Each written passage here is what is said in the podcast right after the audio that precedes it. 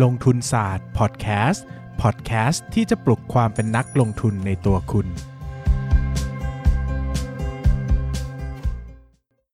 สวัสดีครับ ยินดีต้อนรับเข้าสู่รายการลงทุนศาสตร์พอดแคสต์รายการที่ชวนทุกคนพัฒนาความรู้ด้านการเงินและการลงทุนไปด้วยกัน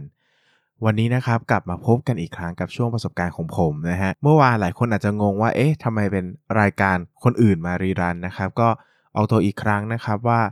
ผมตรวจการบ้านไม่ทันนะฮะเนื่องจากผมเนี่ยให้ให้ดันไปพูดว่าให้โอกาสจนถึงวันอาทิตย์นะฮะแล้วพอดีวันอาทิตย์เนี่ยผมไปธุระข้างนอกนะครับ กลับมาเนี่ยก็ยังมีคนส่งงานมาอยู่เลยนะ ประมาณ4ี่ห้าทุ่มอะไรอย่างเงี้ยนะครับคือถ้าผมอัดก่อนอะมันก็จะไม่ทัน เพราะว่ามันก็ผมต้องไปอัดหลังเที่ยงคืนอย่างเงี้ยครับมันก็ไม่ไหวก็เลยเอาวะเดี๋ยวเลทไปหน่อยละกัน ให้มีเวลาอ่านทุกคนจริงๆอะเพราะว่าผมเกรงใจว่าถ้า บอกว่าส่งมาได้แล้วไม่อ่านอะมันก็ดูหักหลังยังไงก็ไม่รู้นะครับ ก็เลยโอเค อาทิตย์นี้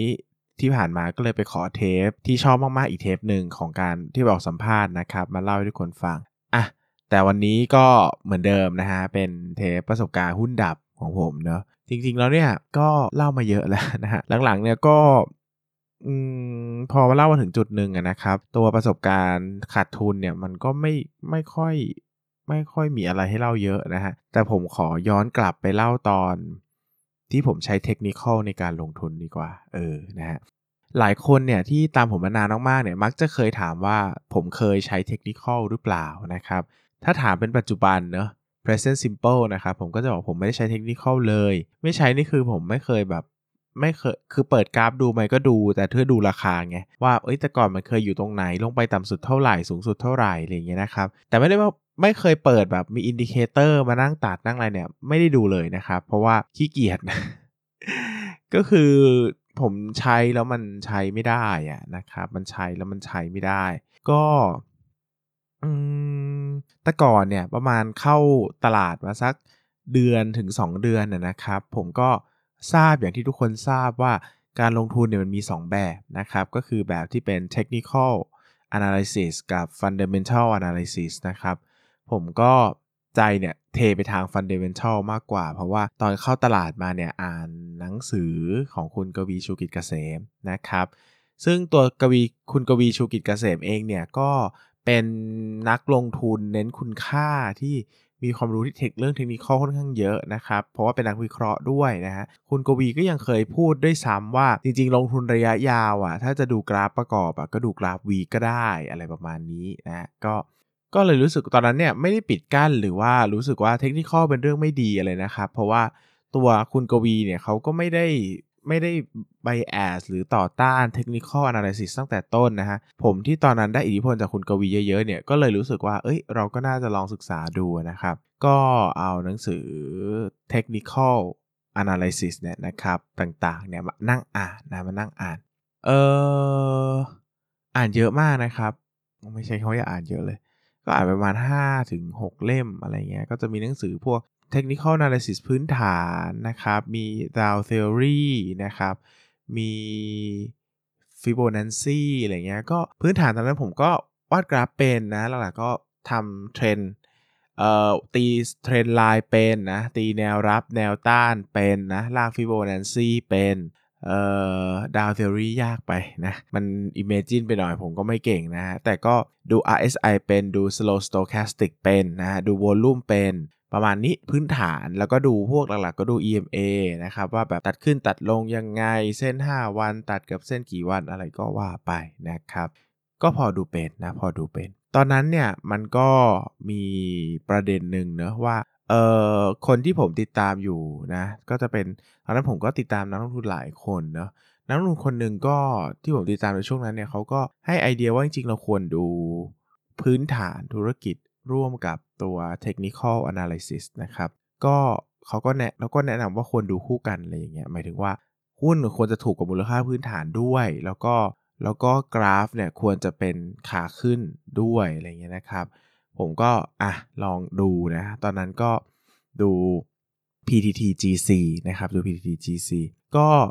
ก่อนอื่นก็ต้องสารภาพว่ามันลงทุนมาเดือนเดียวนะผมก็ยังไม่รู้เลยว่า PTTGC มันเป็นหุ้นที่ยากขนาดไหนนะครับ ก็ตอนนั้นก็เข้าใจว่ามันก็น่าจะเป็นหุ้นหุ้นในกลุ่มพลังงานเรายังไม่รู้แม้กระทั่งว่าน่าจะเป็นพลังงานแบบขนาดไหนด้วยนะ น่ารู้ว่ามันน่าจะเป็นพวกแปรรูปอะไรเงี้ยนะครับผลพลังแบบปิโตเคมีอะไรเงี้ย ก็ก็ดูกำไรย้อนหลังดูอะไรย้อนหลังนะครับ แล้วก็เห็นว่ามันบอกว่าเป็นแบบ หุ้นในเครือปตทอะไรเงี้ยผมก็รู้สึกเอ้ยปตทก็น่าจะมั่นคงนะ เป็นเครือใหญ่ของประเทศนี้นะครับ ก็ไปดูกราฟ ตอนนั้นเนี่ยปตท PTGC เนี่ยราคาอยู่ประมาณ 80 บาทนะครับ ราคามันลงมาต่อเนื่องแล้วตอนแรกเนี่ยมันน่าจะขึ้นไปแตะสักเป็นร้อยเลยนะนะครับ แล้วก็ราคาก็ลงลง ถ้าดูตามเทรนด์ไลน์เนี่ยค่อนข้างจะไม่สวยเลยนะ เป็นขาลงนะครับ ก็ก็จุดหนึ่งเนี่ยมันก็เกิดเอ่อ divergent นะครับ มีเกิด bullish divergent ขึ้นนะฮะ คือราคาลงแต่แต่ RSI เนี่ยเริ่มตัดขึ้นแล้วนะครับ แล้วก็ราคาตัดลง RSI ตัดขึ้นผมก็เห็นโอกาสที่จะเข้าซื้ออะไรเงี้ย รู้สึกว่า 1 คือตอนนั้นก็ประเมินมูลค่าพื้นฐานด้วยวิธี DDM ก็เข้าซื้อได้นะครับ 2 ก็ 2 ก็ดูกราฟดูอะไรอย่างเงี้ยนะครับ สุดท้ายก็ตัดสินใจเข้าซื้อตอนที่คิดว่าเทรนไลน์มันเปลี่ยนเป็นขาขึ้นแล้วนะ แล้วก็ตัว RSI เนี่ยก็ขึ้นเหนือน้ำนะครับ แล้วก็ตัดขึ้นเป็น Golden Cross โอเค ผมก็เข้าซื้อนะครับ เข้าซื้อตอนที่ใช้กราฟวันดูนะ ก็ซื้อได้ไม่กี่วันครับ มันก็เดทครอสตัดลงมานะครับ ปัญหาของผมคือผมไม่รู้ว่าผมจะดูอะไรดีอะเออ มันมี tools ในมือเต็มไปหมด เราจะเชื่อมูลค่าพื้นฐานไหม หรือว่าเราจะดูกราฟไหม เอ๊ะ อันไหนมันสำคัญกว่ากันนะ เพราะว่าตอนแรกเราบอกว่ากราฟมันก็ดี มูลค่าพื้นฐานมันก็ดีนะครับ สักพักมูลค่าพื้นฐานมันก็ยังดีอยู่นะ เพราะว่ากราฟมันไม่ได้หุ้นไม่ได้แพงขึ้นอะแต่กราฟมันเป็นขาลงอะเออมันกลับมาเป็นขาลงอีกแล้ว มันขึ้นหลอกได้ไม่กี่วันอะไรเงี้ยนะครับ ผมก็ ทำยังไงดีนะ อะไรอย่างเงี้ยนะครับ เพราะว่าจะคัดลอสก็ไม่รู้ต้องคัดไหม เพราะว่ามูลค่าพื้นฐานมันถูกอะใช่ไหมเพราะว่าถ้าเป็นในเชิง VI มันไม่สั่งให้คัดลอสไงใช่ไหมคือถ้ามูลค่าพื้นฐานมันแพง แต่การมันแย่เนี่ยเอออันนี้ก็ขายทั้งคู่ก็เหตุสมเหตุสมผลเนอะพอมันเป็น VI มันก็ไม่ได้บอกว่าต้องขายนะครับ แล้วก็มูลค่าเออแต่กราฟมันไม่ดีผมก็สับสนไม่เข้าใจไปหมดเลยนะ ก็งงว่าแบบ เออจะทำยังไงต่อไปนะครับ สุดท้ายก็กลายมาเป็น ก็ขาดทุนไปเรื่อยๆนะครับจำได้ว่าลงมาจาก 80 เหลือสัก 60 กว่ามั้งนะ ซึ่งมันอาจจะไม่ดูไม่เยอะมากนะครับ แต่ถ้าเป็นหุ้นสำหรับหุ้นที่เป็นหุ้นขนาดแสนล้านอะ อันนี้ก็ถือว่าเยอะมากนะ ลงมา 20%อะไรเงี้ยนะครับ ซึ่งผมก็ไม่ค่อยไม่ค่อยรู้อะไรอยู่ดี ก็ทำไปแบบงงๆนะครับ สุดท้ายก็ก็ก็ศึกษาธุรกิจไปเรื่อยๆนะครับ ก็เข้าใจอย่างหนึ่งว่า เออตัวเราอะ ไม่ได้มีความรู้ด้าน business จริงๆเนอะเพราะว่าเราอะก็ไปดู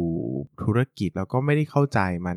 ขนาดนั้นนะครับ สุดท้ายผมก็เลยรู้สึกว่า เออ เราเอาอย่างเดียวดีกว่านะเราเอาอย่างเดียวดีกว่า เพราะว่าเวลาที่มันมี2ออย่างมาพร้อมกันเนี่ย มันเกิดไดเลมม่าแล้วเราไม่ได้เก่งพอที่จะแบบตัดสินใจได้อย่างเฉียบขาดขนาดนั้นนะครับ เพราะว่ามันก็มี tools ในมือหลายชิ้นอะ ผมก็รู้สึกว่าเออ หรือว่าเราเอาเฉพาะอันที่มันแบบเรามั่นใจจริง ๆ ว่าอันเนี้ยแบบใช้แน่ๆเนอะแล้วค่อยแล้วค่อยทำดีไหมอะไรเงี้ย เพราะว่าพอดูหลายอย่างแล้วกลายเป็นว่า อืม ไม่ได้เลยอะ่ะ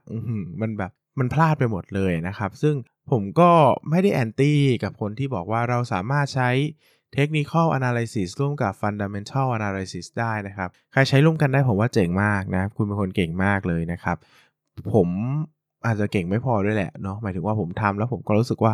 เออมันตัดสินใจยากมากนะครับ เพราะว่าพอมันขัดกันแล้วเนี่ยผมก็ไปไม่ค่อยถูก ยิ่งตอนนั้นเนี่ยผมไม่มีความรู้เยอะด้วย ผมค่อนข้างที่จะแบบเบสิกมากอะนะครับ อ่านธุรกิจก็ยังไม่ขาดนะดูก็ยังไม่เป็น แล้วพอไปใช้ร่วมกันมันก็แบบตีไปตีมานะครับ สุดท้ายผมก็เลยว่าเออ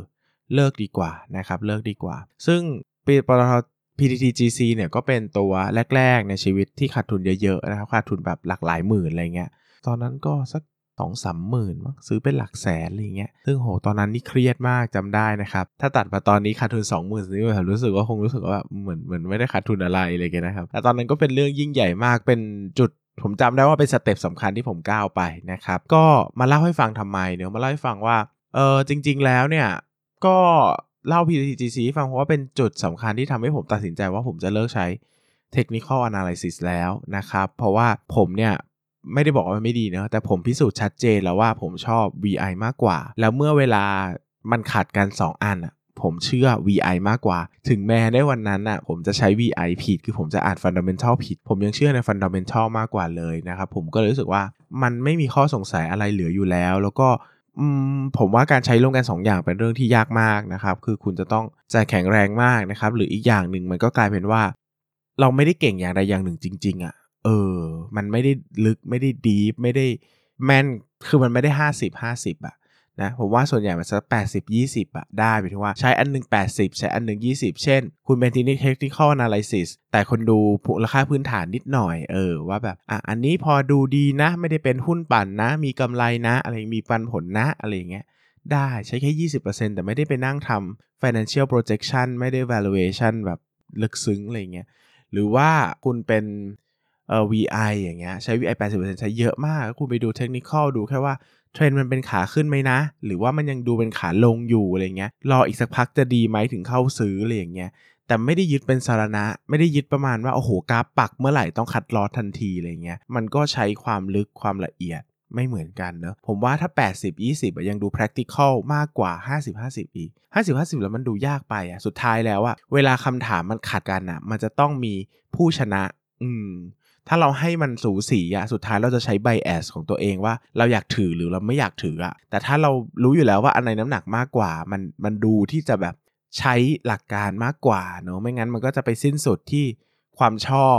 ส่วนตัวความพึงพอใจไปเรื่อยเปื่อยนะครับ ก็สำหรับวันนี้ก็เนื้อหามีประมาณนี้นะครับ เดี๋ยวขอตอบคาถามหน่อยดีกว่าจนดีเทลนี้สั้นนะฮะช่วงนี้ผมได้ยินเสียงอาจจะดูแบบ ป่วยๆนิดนึงนะฮะเพราะว่างานเยอะมากๆนะครับ เยอะมากๆ เยอะแบบเยอะมากๆ แบบก็ไก่ล้านตัวได้ว่ามากมากมากมากมากนะครับ แต่ก็แต่ก็พยายามจะทำนะครับอะอยากให้สอนเรื่องการดูตั้งสำรองนี่สงสัยจะศูนย์ครับ และแนวคิดสิ่งที่ต้องพิจารณาและวิเคราะห์เพิ่มเติม อืม โอ้ยตอบไงดีวะ ยากจังเลยอะคือถ้าสอนนี่สงสัยจะศูนย์อย่างเดียวอะ สอนได้นะ ไม่ได้สอนไม่ได้ แต่มันจะมันไม่สนุกเลยอะแล้วมันก็ไม่ค่อยได้ใช้ในชีวิตจริงอะเออ ผมว่าจริง ๆ แล้วการตั้งสำรองนี่สงสัยจะศูนย์นะผมว่าไปดูแค่เทรนด์ตัวเลขว่ามันเยอะขึ้นไหม มันน้อยลงไหม หรือว่ามันมันออนแบบอย่างที่ผมบอก ผมเคยสอนไปในตัวหมายเหตุประกอบงบการเงินแล้วเนอะ แล้วก็ผมจำไม่ได้ว่าพูดไปไหน งบดุลพูดไหมนะ หรือว่าเขากำไรขาดทุนพูดไหมนะ แต่คือนี่สงสัยจะศูนย์นะมันควรจะ ไปในทิศทางเดียวกันกับรายได้เออหรือว่าถ้ามันจะขัดจากรายได้เนี่ยก็ควรจะสมเหตุสมผล เช่น ลักษณะรายได้ที่ขายเนี่ยเป็นลักษณะที่มีหนี้เยอะเป็นพิเศษอะไรอย่างเงี้ยหรือว่ามีความไม่แน่นอนอะไรอย่างเงี้ยนะครับแบบนั้นมากกว่าเนาะแต่ถ้าจะสอนลงไปลึกเป็นเทปเลยมันจะกลายเป็นเรื่องการคำนวณ และวันนี้จะสูตรคำนวณยังไง มันก็ไม่ได้มีประโยชน์อะไรขนาดนั้นนะครับอืมเบสทำเรื่องการประเมินความคุณค่าในการลงทุนในการศึกษาหน่อยครับ เดี๋ยวก่อนนะ ประเมินความคุ้มค่าในการลงทุนในการศึกษาคือลงทุนเพื่อการเรียนอย่างเงี้ยไปเรียนต่อ หรือว่าลงทุนให้ให้ศึกษาหรือพิมพ์ผิดว่าทำเรื่อง financial projection ให้หน่อย คือหมายถึงว่าจะพูดว่าทำ financial project สอนเรื่อง financial projection หน่อย หรือว่าสอนเรื่อง for สอนเรื่อง financial projection in education ให้หน่อย เออ อันนี้งงนะ ถามมาใหม่นะ เดี๋ยวผมพูดผิดนะมันเรื่องนี้มันพูดยาว ปกติเราใช้ EV per EBITDA ในกรณีไหนบ้างครับ ใช้ในกรณีธุรกิจที่มีค่าเสื่อมสูงสูง เออ นะ เช่น โรงแรม โทรคมนาคม โรงพยาบาลนะครับ แล้วก็แล้วจากกรณีในข้อแรกทำไมต้องใช้ EV กับ EBITDA ในการประเมินมันเหมาะสมกว่าวิธีอื่นยังไง ก็จริงๆไม่ได้ไม่ได้เหมาะสมกว่าขนาดนั้น แต่ตัวเช่น โรงแรม โรงพยาโรงเอาโรงแรมเนี่ยชัดสุด ตัวโรงแรมอะคือนโยบายการตัดค่าเสื่อมในโลกเนี้ยมันมีหลากหลายมาก เช่น บางอย่างประเทศไทยเนี่ยถือว่าตัดค่าเสื่อมเยอะนะตึกเนี่ยให้ตัด 20 ปีส่วนใหญ่เขาจะตัด 20 ปี แต่ต่างประเทศเนี่ยบางทีตึกเขาตัดกัน 40 ปี 50 ปี มันกลายเป็นว่า วิธีการตัดค่าเสื่อมอะมันส่งผลต่อกำไรมาก เออ มันทำให้บางประเทศกำไรก็โดดโดด บางประเทศกำไรก็ต่ำต่ำเวลามันมาเทียบเทีย PE แล้วอะมันเทียบไม่ได้ เพราะว่าพื้นฐานทางบัญชี ด้านการตัดค่าเสื่อมราคามันต่างกันเยอะเลยนะครับ ก็เลยไปเขาก็เลยไปดูที่ EV ต่อ EBITDA ก็คือตัดประเด็นเรื่อง ตัดประเด็นเรื่องนโยบายทางบัญชีทิ้ง ซึ่งกลับกลายเป็นว่าตัวเลขตลาดตัวเลข tier อย่างเงี้ย มันค่อนข้างจะดูแม่นยำกว่า เออ โรงแรม โรงพยาบาลแต่ละประเทศมันให้ EV กับ EBITDA ที่ดูอยู่ใน tier ที่ใกล้เคียงกันมาดูน่าเชื่อถือมากกว่าตัวเลขที่มันเป็นแบบ PE เพียงอย่างเดียวนะครับ ดังนั้นเนี่ยถ้าดูเชิง relative อะตัว EV กับ EBITDA มันกลับดูมีความน่าเชื่อถือมากกว่าตัว PE เฉยๆนะครับเอ่อทำไมเราต้องรู้ว่าธนาคารไหนเอาบริษัทเข้า IPO ครับ เพราะว่าถ้าธนาคารไหนเอาบริษัทเข้า IPO อะเขาจะสนิทกับ บริษัทนั้นเออแล้วก็เวลานักวิเคราะห์ ต้องการข้อมูลมาทำบทวิเคราะห์เนี่ยมันจะถามได้ละเอียดนะครับ หรือเขาจะให้ข้อมูลที่ละเอียด ซึ่งแบบนั้นอะมันก็จะกลายเป็นว่าข้อมูลจะน่าเพื่อเชื่อถือเป็นพิเศษ เออ หลักการก็มีแค่นี้แหละนะครับ เราจะคำนวณว่าหุ้นนั้นเต็มมูลค่านะได้ยังไงครับ ก็เดี๋ยวรอเรียนเลคเชอร์เนาะนะแต่ถ้ารีบก็ซื้อหนังสือการประเมินมูลค่าหุ้นมาอ่านก่อนนะครับ อืม